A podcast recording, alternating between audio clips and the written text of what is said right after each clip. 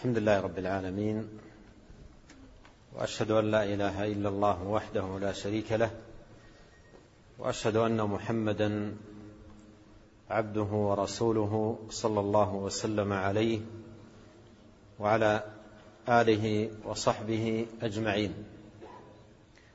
أما بعد فسأتحدث في هذا اللقاء فيما يتعلق بهذا المدخل لدراسة العقيدة عن أمرين. الأول خصائص العقيدة الإسلامية المستمدة من كتاب الله تبارك وتعالى وسنة نبيه عليه الصلاة والسلام. والأمر الثاني أتحدث فيه بإذن الله عن بعض خصائص أهل السنة والجماعة حمله هذه العقيدة والدعاة إليها. فنبدأ اولا بما يتعلق بخصائص هذه العقيدة العظيمة المباركة عقيدة أهل السنة والجماعة. فهذه العقيدة العظيمة لها خصائص عظيمة ومزايا عديدة تدل على عظمة هذه العقيدة وتميزها وفضلها وعظم شأنها ورفعة مكانتها. فمن هذه الخصائص التي امتازت بها العقيدة الإسلامية أنها عقيدة مستقاة ومستمدة من كتاب الله جل وعلا وسنة نبيه صلوات الله وسلامه عليه فمصدرها وحي الله وتنزيله في ضوء ما جاء في كتابه وسنة نبيه. صلوات الله وسلامه عليه. فهذا مورد العقيدة وهذا مصدرها وهذا منبعها. ومن يطالع العقائد الأخرى يجد لها موارد متباينة ومصادر متعددة نشأ عنها اختلاف الاعتقاد والتناقض والاضطراب. وكثرة الافتراق. أما من أكرمهم الله سبحانه وتعالى بهذه العقيدة المستمدة من كتاب الله جل وعلا وسنة نبيه صلى الله عليه وسلم فقد سلموا من ذلك كله. وكما قيل من ورد المورد الأول وجد بقية الموارد كدرة فمن نهل من معين الكتاب والسنة وأخذ منهما الدين صافيا نقيا يسلم بإذن الله تبارك وتعالى مما ابتلي به أرباب المصادر المختلفة من عقائد متباينة وآراء زائفة وتصورات خاطئة وأفهام ضائعة يسمونها اعتقاد. ثانيا من خصائص عقيدة أهل السنة والجماعة أنها عقيدة موافقة للفطرة السليمة والعقل المستقيم فهي ليست عقيدة مصادمة للفطر ومصادمه للعقول السليمة بل هي عقيدة موافقة للفطرة ويقبلها العقل السليم ويجد فيها بغيته وسد حاجته ففي كل قلب حاجة ملحة وعطش شديد لا يمكن أن يسد إلا بالاعتقاد السليم. ولا ولا يمكن أن يروى إلا بالاعتقاد السليم. ومن كان على غير اعتقاد سليم لا يجد فيما يعتقده ما تحصل به بغية القلوب وتحقق راحتها. قد قال الله سبحانه وتعالى فأقم وجهك للدين حنيفا فطرة الله. التي فطر الناس عليها لا تبديل لخلق الله ذلك الدين القيم ولكن أكثر الناس لا يعلمون. وفي الصحيح من حديث أبي هريرة عن النبي صلى الله عليه وسلم أنه قال كل مولود يولد على الفطرة فأبواه يهودانه أو ينصرانه أو يمجسانه. كما تنتج البهيمة بهيمة جمعاء. هل تحسون فيها من جدعاء إلا أن تكونوا أنتم الذين تجدعونها.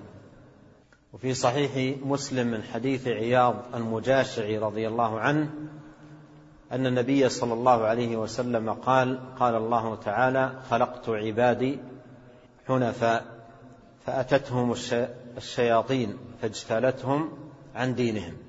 فالحاصل أن العقيدة الإسلامية الصحيحة المستمدة من كتاب الله تعالى وسنة رسوله عليه الصلاة والسلام هي عقيدة موافقة للفطر وموافقة للعقول السليمة.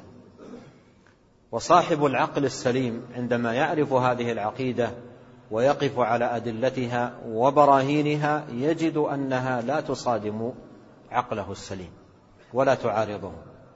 وقد قيل لأحدهم بما عرفت صدق الرسول صلى الله عليه وسلم؟ قال ما وجدته أمر بشيء وقال العقل ليته لم يأمر به. ولا وجدته نهى عن شيء وقال العقل ليته لم ينهى عنه. بمعنى أن ما جاء به الرسول صلى الله عليه وسلم وأعظمه العقيدة ليس أمرا مصادما للعقول. وهذا فيه فائدة لمن يربي الناس ويربي النشء على العقيدة أنه لا يحشر فيهم شيئا يباين ما جبلوا عليه بل يدعوهم إلى أمر يوافق الفطر وتقبله العقول السليمة.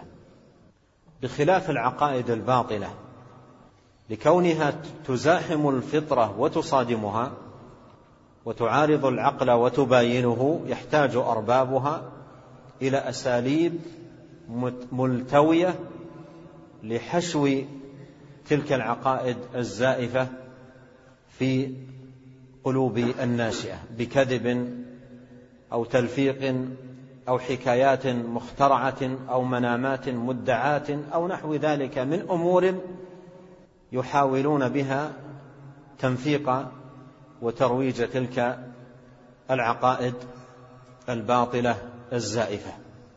ثالثا من خصائص هذه العقيدة العظيمة المباركة سلامتها من التناقض والاضطراب بخلاف غيرها من العقائد فإنها عقائد مضطربة ومتناقضة وأهلها ليس لهم فيها قرار بل هم مضطربون باضطراب عقائدهم متناقضون بتناقض عقائدهم.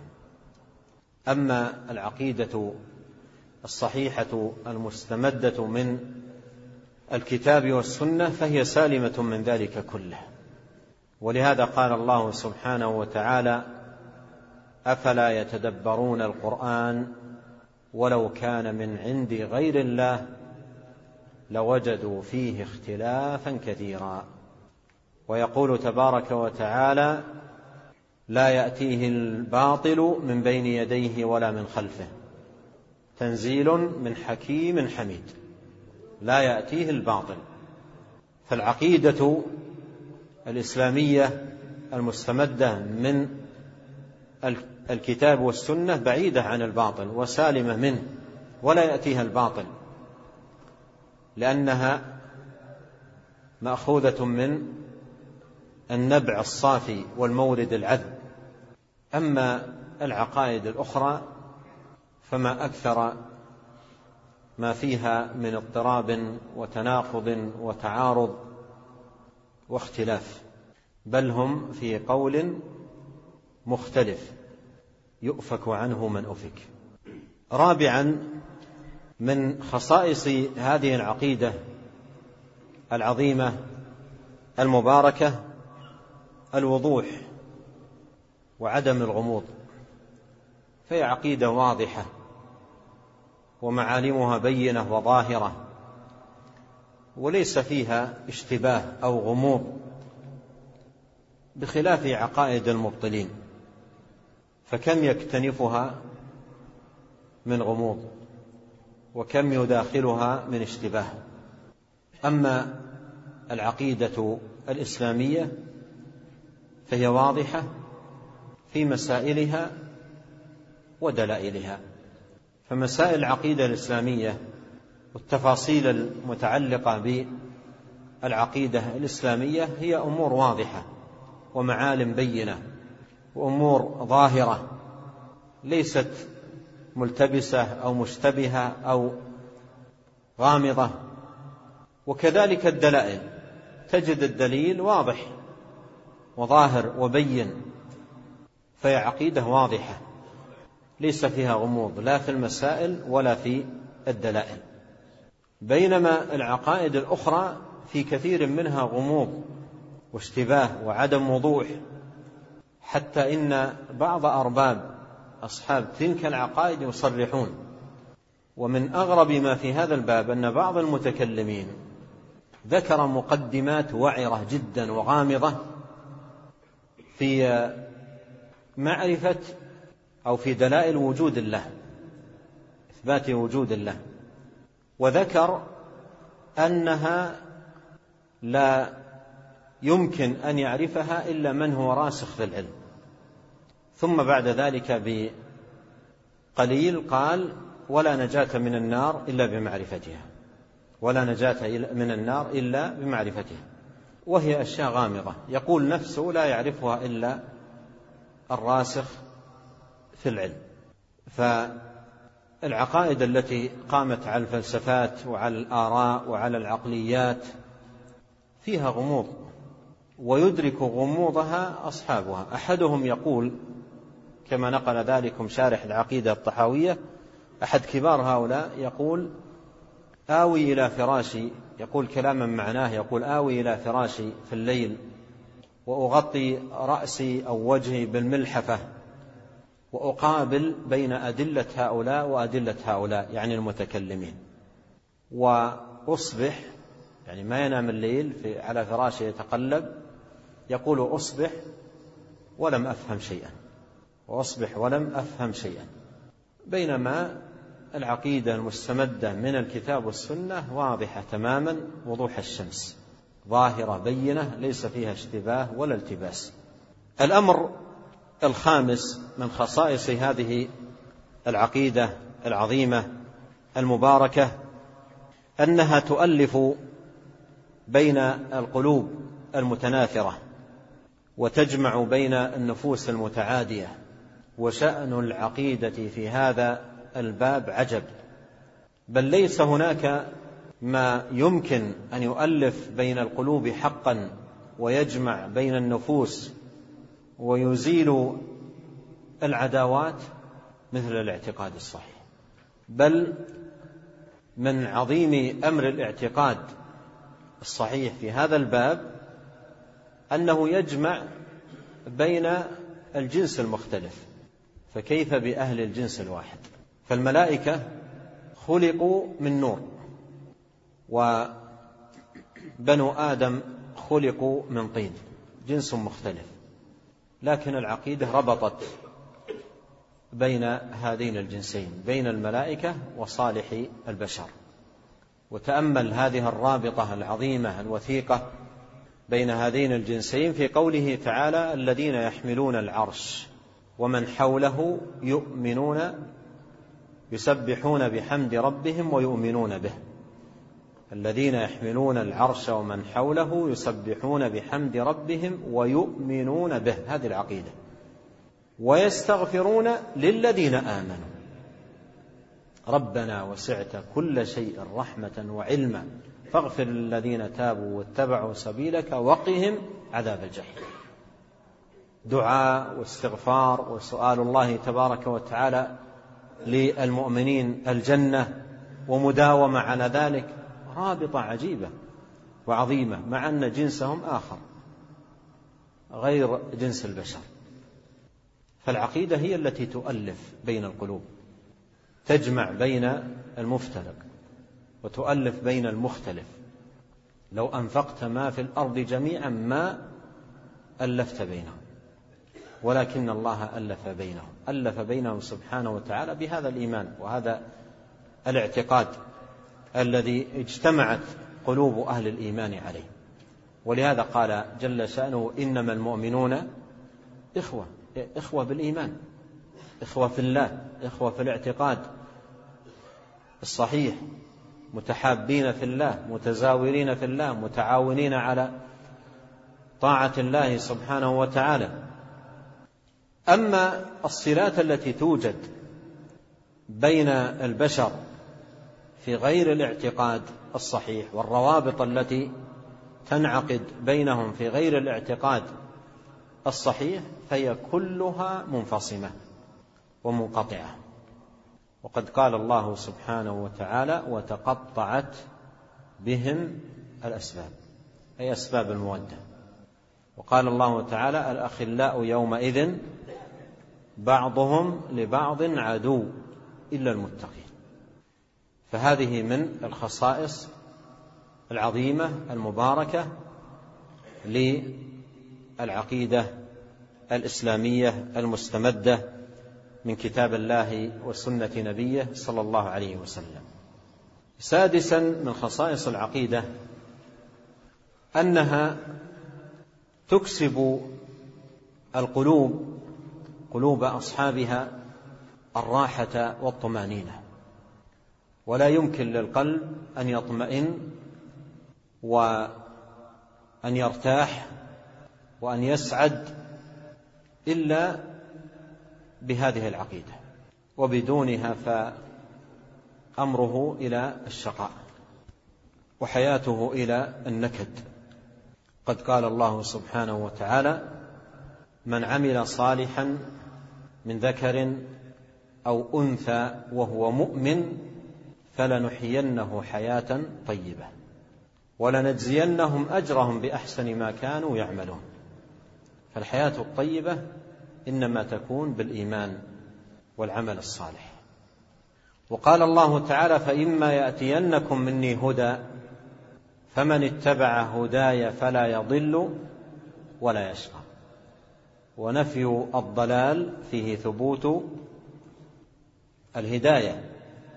ونفي الشقاء فيه ثبوت السعادة. فباتباع هدى الله سبحانه وتعالى تكون الهداية وتكون السعادة. وقال الله تعالى طه ما أنزلنا عليك القرآن لتشقى. أي إنما أنزلناه عليك لتسعد. قد ذكر في بعض كتب التفسير أن المشركين قالوا إن هذا القرآن أنزل على محمد ليشقى به هو وأصحابه. فأنزل الله طه ما أنزلنا عليك القرآن لتشقى. فالسعادة الحقيقية والراحة والطمأنينة للقلب لا تكون إلا بالعقيدة الصحيحة. ولهذا يقول الله تعالى الذين آمنوا وتطمئن قلوبهم بذكر الله. ألا بذكر الله تطمئن القلوب؟ الذين آمنوا وعملوا الصالحات طوبى لهم وحسن مآب. وكما يقول شيخ الإسلام ابن تيمية رحمه الله في تقرير له بديع في تقرير له بديع في هذا الباب. يقول رحمه الله كلاما معناه القلب إنما خلق لتوحيد الله. إنما خلق لتوحيد الله سبحانه وتعالى. فإذا خرج عن الأمر الذي خلق له اضطرب. حصل له اضطراب. فحاجة القلب إلى التوحيد وحاجة القلب إلى ذكر الله سبحانه وتعالى كحاجة الماء إلى السمكة كحاجة الماء إلى السمكة السمكة إذا حبست عن الماء ماتت والقلب بلا توحيد يموت. ومن خصائص هذه العقيدة أنها عقيدة وسط وعقيدة قوام ليس فيها غلو ولا جفاء وليس فيها إفراط ولا تفريط. بخلاف العقائد الأخرى فتجد إما عقيدة تنحى إلى جانب الغلو أو عقيدة تنحى إلى جانب الجفاء والتقصير. بينما العقيدة الصحيحة قوام بين ذلك. وما من أمر من أمور الدين عقيدة كان أو شريعة إلا والناس فيه ثلاثة أقسام غلاة وجفاة وأهل توسط واعتدال. وأهل التوسط والاعتدال هم الذين يلزمون الحق والهدى الذي جاء في كتاب الله جل شأنه وفي سنة رسوله صلوات الله وسلامه وبركاته عليه. ونكتفي بهذا القدر من الخصائص لهذه العقيدة الإسلامية وما ذكرته آه، إنما هو على سبيل الإشارة والمثال وليس على سبيل الجمع والحصر.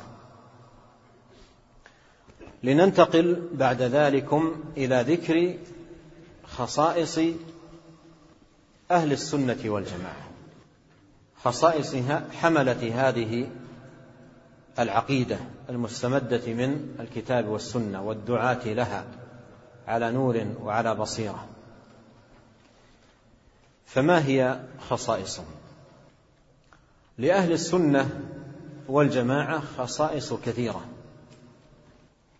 من هذه الخصائص اولا أن أهل السنة ليس لهم شيء ينتسبون إليه من أشخاص أو أعمال أو نحو ذلكم إلا السنة. والمراد بالسنة التي ينتسبون إليها أي الإسلام الصافي الذي جاء به محمد عليه الصلاة والسلام بعيدا عن مغالطات المغالطين ومزايدات من يزيدون في الدين ويدخلون فيه ما ليس منه أو يجفون فينتقصون منه ما هو منه وداخل فيه. فالسنة المراد بها الدين الصافي الذي جاء به النبي الكريم صلوات الله وسلامه عليه. فأهل السنة ليس لهم اسم إلا السنة. ولهذا لما سئل الإمام مالك رحمه الله تعالى من هم آه، أهل السنة قال من ليس لهم اسم إلا السنة. ليس لهم أسماء قال كالجهمي والرافضي والقدري وذكر أسماء. ومن سواهم إما أن ينتسبوا إلى شخص ابتدع لهم بدعة فتلقوها عنه وانتسبوا إليه فيما ابتدع لهم من الدين أو ينتسبون إلى البدعة نفسها كالقدرية لبدعتهم في القدر والرافضة في الرفض والخوارج في الخروج وهكذا. أما أهل السنة فلا ينتسبون إلا إلى السنة والمراد بالسنة الإسلام الخالص الصافي. والله يقول ومن أحسن قولا ممن دعا إلى الله وعمل صالحا وقال إنني من المسلمين والمراد بانتسابهم للسنة هو الانتساب الحقيقي. لا الانتساب بالدعوة لأن من ينتسبون إلى السنة بالدعوة كثر. وكما قيل كلا يدعي وصلا لليلى. والدعاوى إذا لم يقم عليها بينات فأهلها أدعياء. فمن خصائص أهل السنة العظيمة أنهم ليس لهم إلا أسماء ينتسبون إليها إلا السنة وما كان في هذا المحيط مثل أهل الأثر أهل الحديث أهل الاتباع أهل السنة والجماعة ونحو ذلك من الأسماء. من خصائصهم ثانيا من خصائص أهل السنة أن قولهم في الاعتقاد قول واحد. سواء اختلف اللسان أو اختلف المكان أو تباعد الزمان قولهم واحد في الاعتقاد. فتجدهم وإن اختلفت ألسنتهم أو تباعدت أزمانهم أو تباينت أماكنهم على قول واحد. فإذا قرأت كتابا في العقيدة ألف مثلا في القرن الثالث وكتابا في العقيدة ألف في القرن العاشر مثلا لأهل السنة تجد القول واحد. والسبب في هذا الاتفاق أن المورد واحد وهو كتاب الله وسنة نبيه عليه الصلاة والسلام. أما من اختلفت مواردهم حتى وإن كان المورد الذي يأخذون عنه واحدا فتجدهم متعارضين. على سبيل المثال من من يأخذون عقائدهم عن العقل مثلا هل يكونون على عقيدة واحدة؟ من يأخذون عقيدتهم من العقل هل يكونون على عقيدة واحدة؟ أبدا لأن العقول متفاوتة وإذا قيل إن الاعتقاد يؤخذ من العقل يقال عقل من؟ عقول متباينة ومتضاربة ومتعارضة. ولهذا قال بعض السلف لو كانت الأهواء هوى واحدا لقيل إنه الحق لكنها أهواء. الشاهد أن من خصائص أهل السنة والجماعة أن قولهم واحد عقيدتهم واحدة كلمتهم في الاعتقاد واحدة المتقدم منهم والمتأخر. وإن اختلف اللسان وإن اختلف المكان. السبب في ذلك أن منبعهم واحد.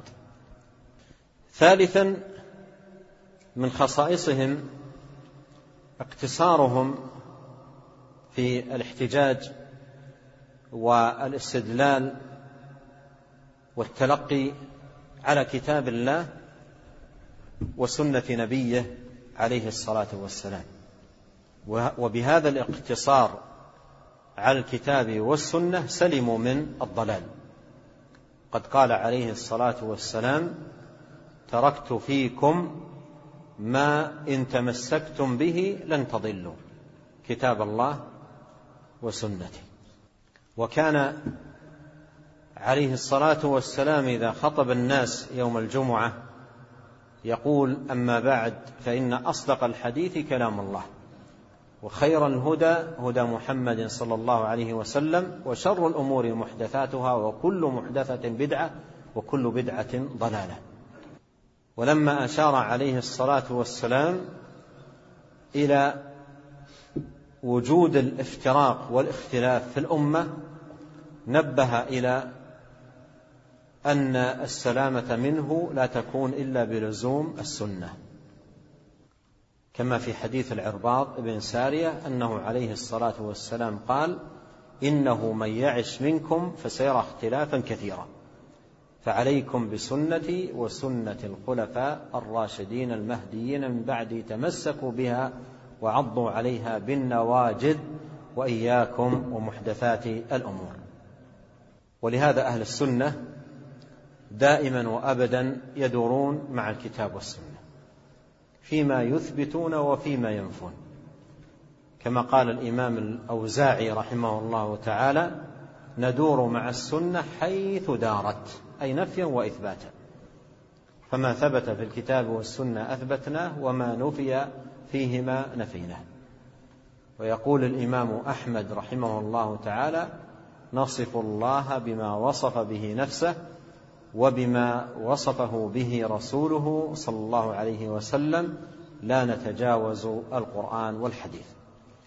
ويقول الإمام الزهري محمد بن شهاب رحمه الله تعالى من الله الرسالة وعلى الرسول البلاغ وعلينا التسليم رابعا من خصائص أهل السنة والجماعة الحرص على الاتباع والائتلاف والبعد عن الابتداع والافتراق. ولهذا كان من أماراتهم الواضحة بل ومن الملازم لهم تلقيبهم بهذا اللقب الشريف أهل السنة والجماعة. أهل السنة لحرصهم على اتباع السنة ولزومها والتمسك بها والجماعة لكونهم حريصين أشد الحرص على الائتلاف والاجتماع على كتاب الله وسنة نبيه صلى الله عليه وسلم. فهذا من خصائصهم.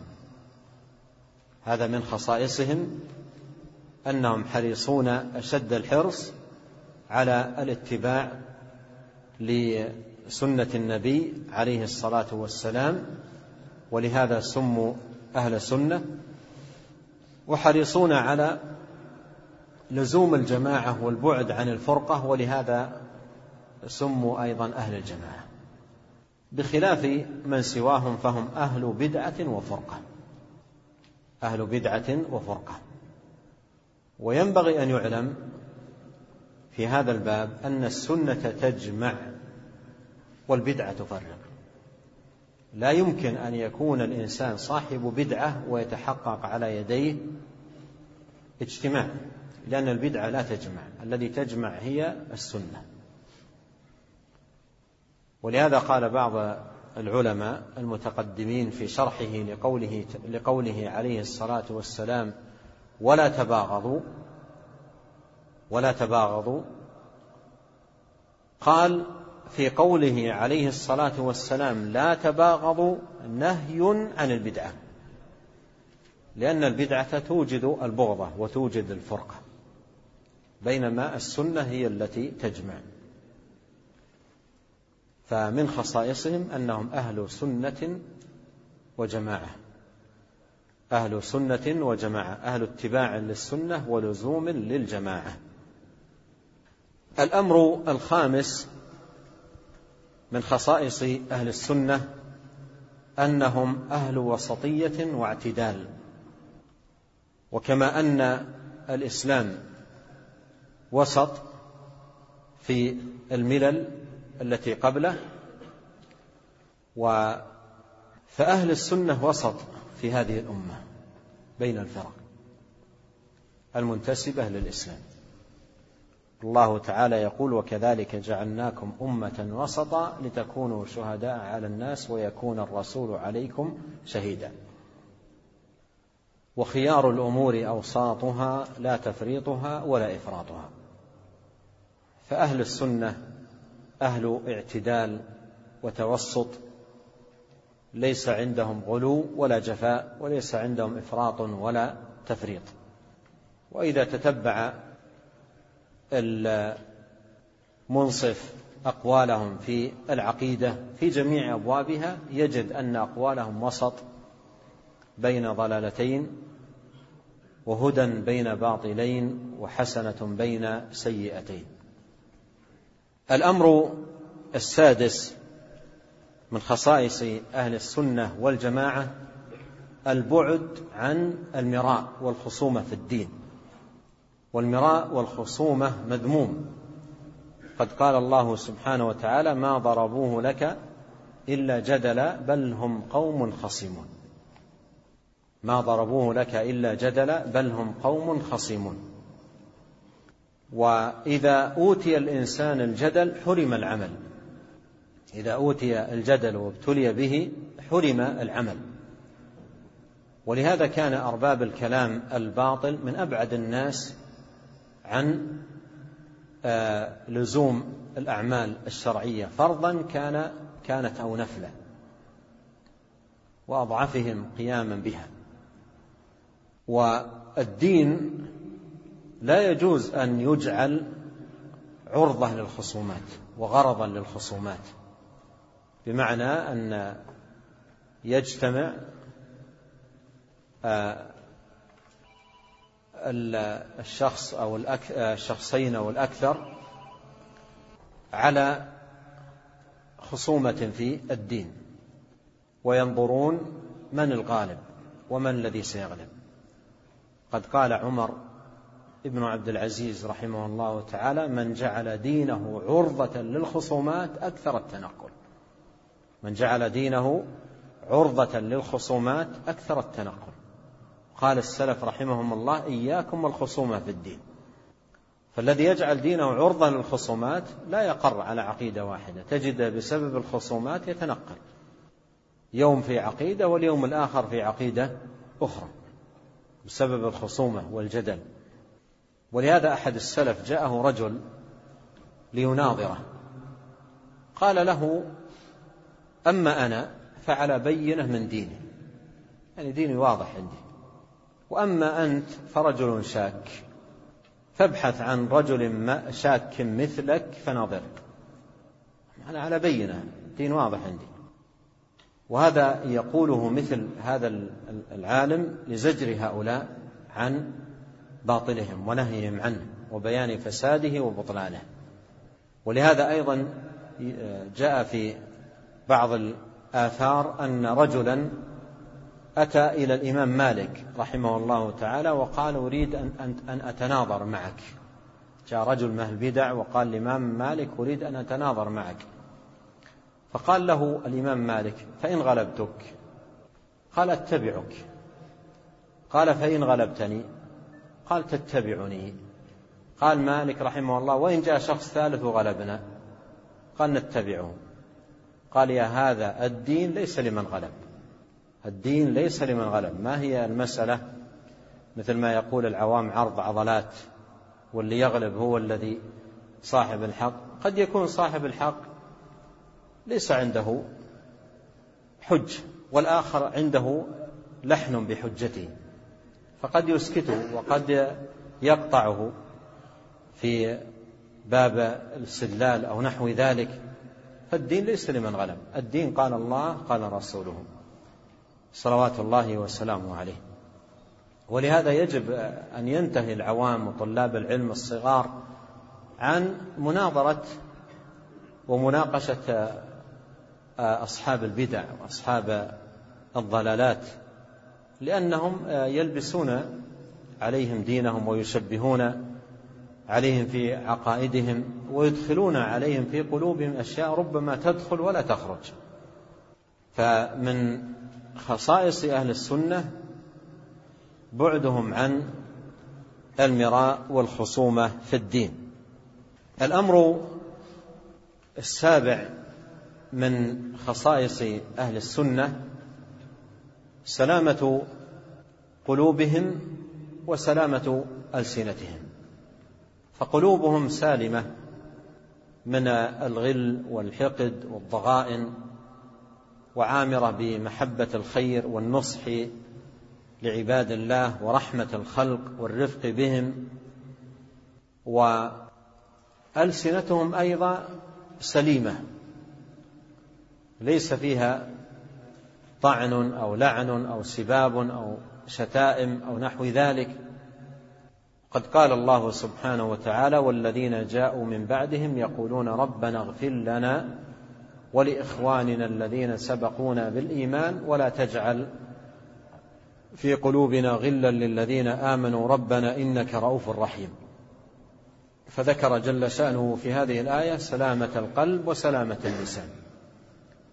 سلامة القلب في قوله ولا تجعل في قلوبنا غلا للذين آمنوا وسلامة اللسان في قوله يقولون ربنا اغفر لنا ولإخواننا الذين سبقونا بالإيمان.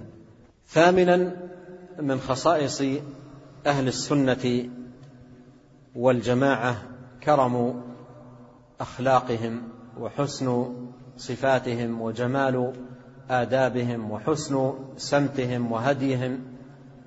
متبعين في ذلك هدي النبي الكريم عليه الصلاة والسلام. والخلق الفاضل مرتبط بالاعتقاد السليم. وقد قال عليه الصلاة والسلام ألا إن في الجسد مضغة؟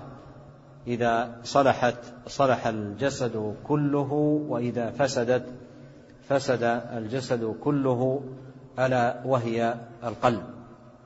ولهذا الارتباط بين العقيدة والخلق فإن شيخ الإسلام ابن تيمية رحمه الله تعالى ختم كتابه العقيدة الواسطية بذكر الآداب الفاضلة والأخلاق الجميلة الرفيعة العالية التي هي حلية أهل الاعتقاد الصحيح وزينة أهل الإيمان القويم المستمد من كتاب الله وسنة رسوله صلوات الله وسلامه عليه.